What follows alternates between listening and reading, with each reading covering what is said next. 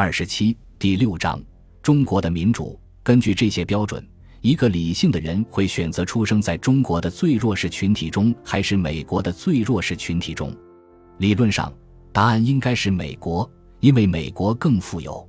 事实上，也很可能是中国，因为中国的最弱势群体比美国的最弱势群体有更大的机会去提升生活水平。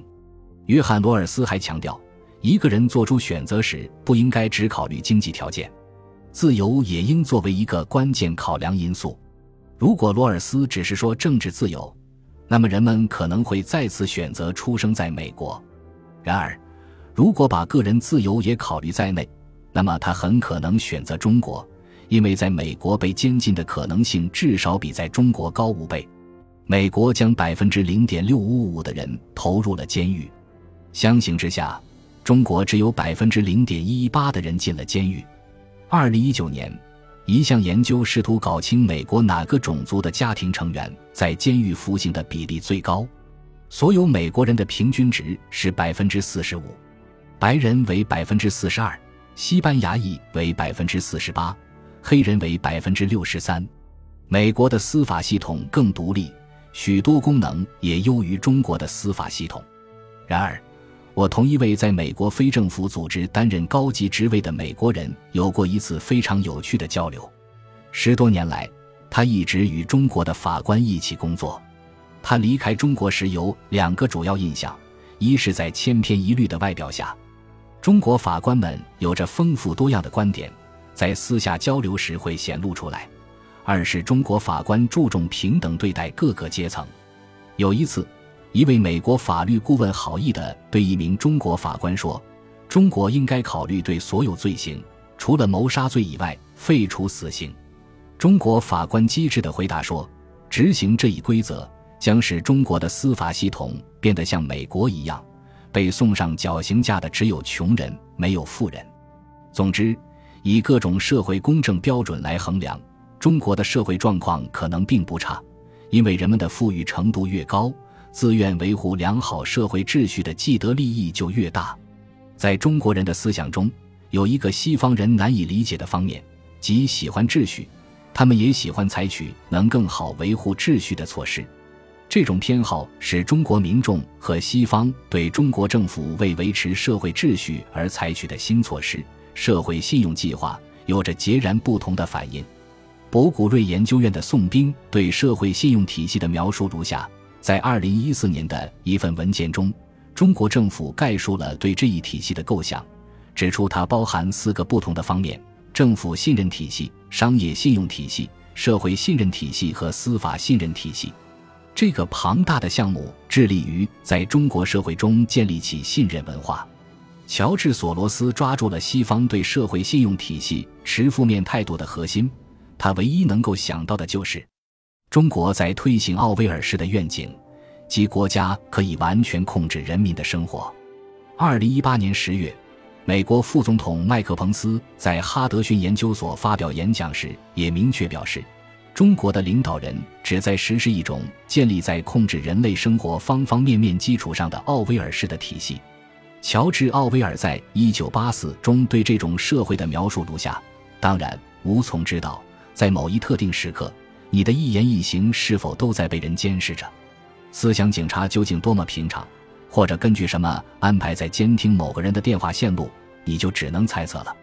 甚至可以想象，他们对每个人都是从头到尾一直在监视着的。反正不论什么时候，只要他们高兴，就可以接上你的电话线路。你只能在这样的假设下生活。你发出的每一个声音都是有人听着的。你做的每一个动作，除非在黑暗中。都是有人仔细观察着的，你早已这样生活了。刚开始是习惯，后来就成了本能。然而，当西方媒体报道中国民众对引入社会信用体系的反应时，他们发现，大多数人对此表示欢迎，因为这样中国民众就能知道在社会和经济交往中谁可以信任。《纽约时报》报道称，在一个新闻媒体被政府控制的国家。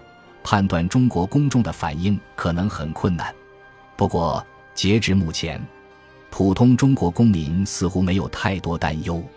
从超速行驶到袭击事件等，对所有这些情况的执法不稳定，意味着中国专制政府的长臂远离日常生活。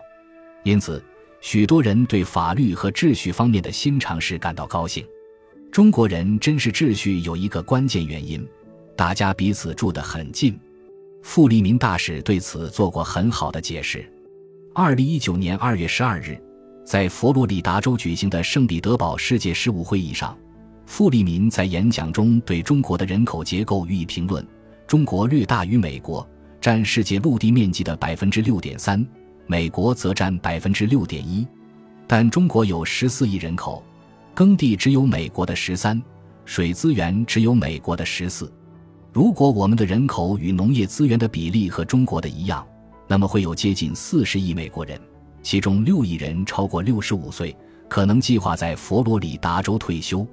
我怀疑，如果有那么多人涌入美国，美国人对社会混乱的容忍度会变得更低，对计划生育的态度也会与现在不同。我们还会更担心个人安全和生存的前景。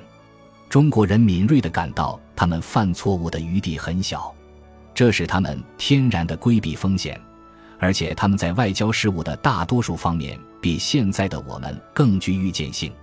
尽管中国的社会和政治秩序与西方截然不同，但十四亿人口却享有着相对舒适的生活，这应该促使西方进行深刻反省。如果所有社会想要发展和进步，就只有一条道路可走，这样的想法是否明智？我们是否正在转向人类历史的一个新的角落，在那里？涌现了社会和经济发展的替代模式。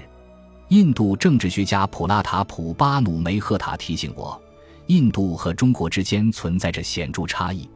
他敏锐地观察到，印度是一个思想封闭的开放社会，中国却是一个思想开放的封闭社会。美国社会也是一个思想封闭的开放社会。美国思想家和公共知识分子在认知及理解中国时，心态尤其封闭。美国的分析人士在分析政治制度时，倾向于持有黑白分明的世界观：开放或封闭的社会，民主或集权的社会，自由或专制的社会。然而，我们已经远离了西方主宰世界历史的二百年一长时期，我们也在远离一个黑白分明的世界。世界不同地区的社会。将在自由与秩序、自由与控制、纷争与和谐之间寻找新的平衡。在二十世纪二十年代，在中国社会最绝望的时刻，许多中国知识分子说，全盘照搬西方模式是中国前进的唯一道路。华裔历史学家周策纵写道：“鲁迅宣称，中国人应该为自己而非祖先而活。学习现代科学和西方知识，比背诵儒家经典更重要。”与其崇拜孔丘和关羽，还不如崇拜达尔文、易卜生；与其祭拜温将军和武道神，还不如崇拜阿波罗。鲁迅真诚地奉行现实主义和实用主义的观点。他问道：“如果新的比旧的更有用，为什么还要为新事物来自中国还是外国而烦恼呢？”一百年后，中国不再颓废，中国站起来了，变得自信了。在欧洲和美国近期遭遇阵痛后，很少有中国人认为中国在二十一世纪的命运是模仿西方。相反，他们认为中国应该走自己的道路。中国道路将是对人类历史的一个有趣补充。约翰·梅纳德·凯恩斯说过一句名言：“当事实发生变化时，我就改变自己的想法。”你会怎样做呢？过去三十年里，最大的事实就是。世界上许多尝试过西方自由民主制度的社会意识到，这种制度并不适合他们，甚至在某些情况下，这种制度会引发灾难。